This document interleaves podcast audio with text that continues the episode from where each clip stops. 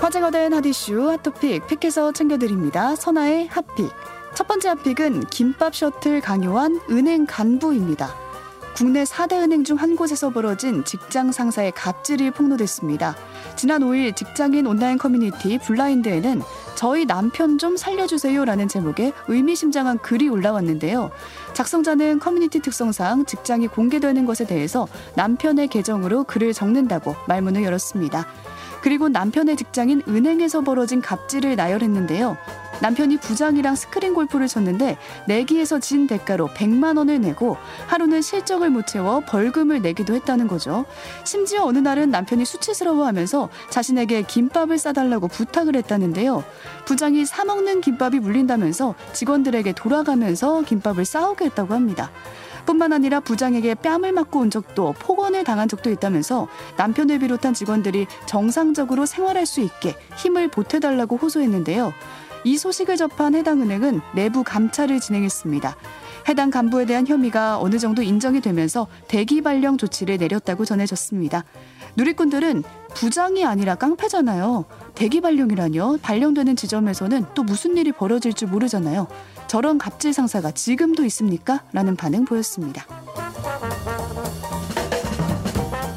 두 번째 픽은 몰래 시신 팔아넘긴 장례업자입니다. 화장을 시켜준다고 데려간 시신을 몰래 팔아넘긴 장례업자가 붙잡혔습니다. 미국 콜로라도주에서 장례업체와 시신 중개업체를 함께 운영한 이 모녀는 유족들에겐 화장 비용을 건네받고 뒤에 선 시신을 의료용으로 팔아넘겼는데요. 유가족들에게는 고인이 화장되었다고 속이고 다른 사망자의 시신이 뒤섞인 유고를 건넨 걸로 알려졌습니다. 미국에서 산 사람의 장기를 거래하는 것은 불법이지만 시신의 일부를 연구나 교육의 목적으로 판매하는 건 합법인 점을 이용한 걸로 보입니다. 이들은 시신을 팔아 넘길 때도 거짓말을 했는데요. 일단 유족의 동의가 없다는 사실을 숨겼고요. 생전에 질병을 앓은 적이 있는 시신임에도 그 사실을 알리지 않고 연구용으로 넘겼습니다. 이런 방법으로 범행에 이용한 시신 무려 569에 달한다고 하는데요. 이 사건을 살핀 재판부는 법조 생활을 하면서 경험한 사건 중에 가장 매정한 사건이라면서 모녀에게 각각 징역 20년, 15년형을 선고했습니다.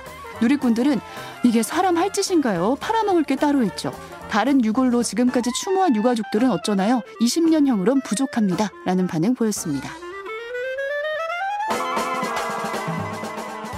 세 번째 픽은 돌아온 유리병 편지입니다. 37년 전 바다에 던진 유리병 편지가 다시 주인에게 돌아왔습니다. 미국에 사는 헬러 씨는 10살 무렵 떠난 플로리다 여행에서 유리병에 편지와 사진, 자신의 전화번호를 적어서 바다에 던졌는데요. 당시엔 이 유리병을 돌려, 돌려받을 거란 기대 안 했지만 이 병을 발견하는 사람은 자신에게 전화를 달라 이렇게 메시지를 함께 넣었습니다.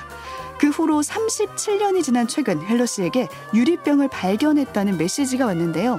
이 메시지에는 헬러 씨의 이름과 전화번호, 당시 낚시하고 있는 어린 자신의 사진까지 담겨 있었습니다. 이 유리병을 발견한 건 카맥스 씨의 자녀였는데요. 헬러 씨가 갔던 여행지에서 한 20km 정도 떨어진 곳에서 발견이 됐다고 합니다.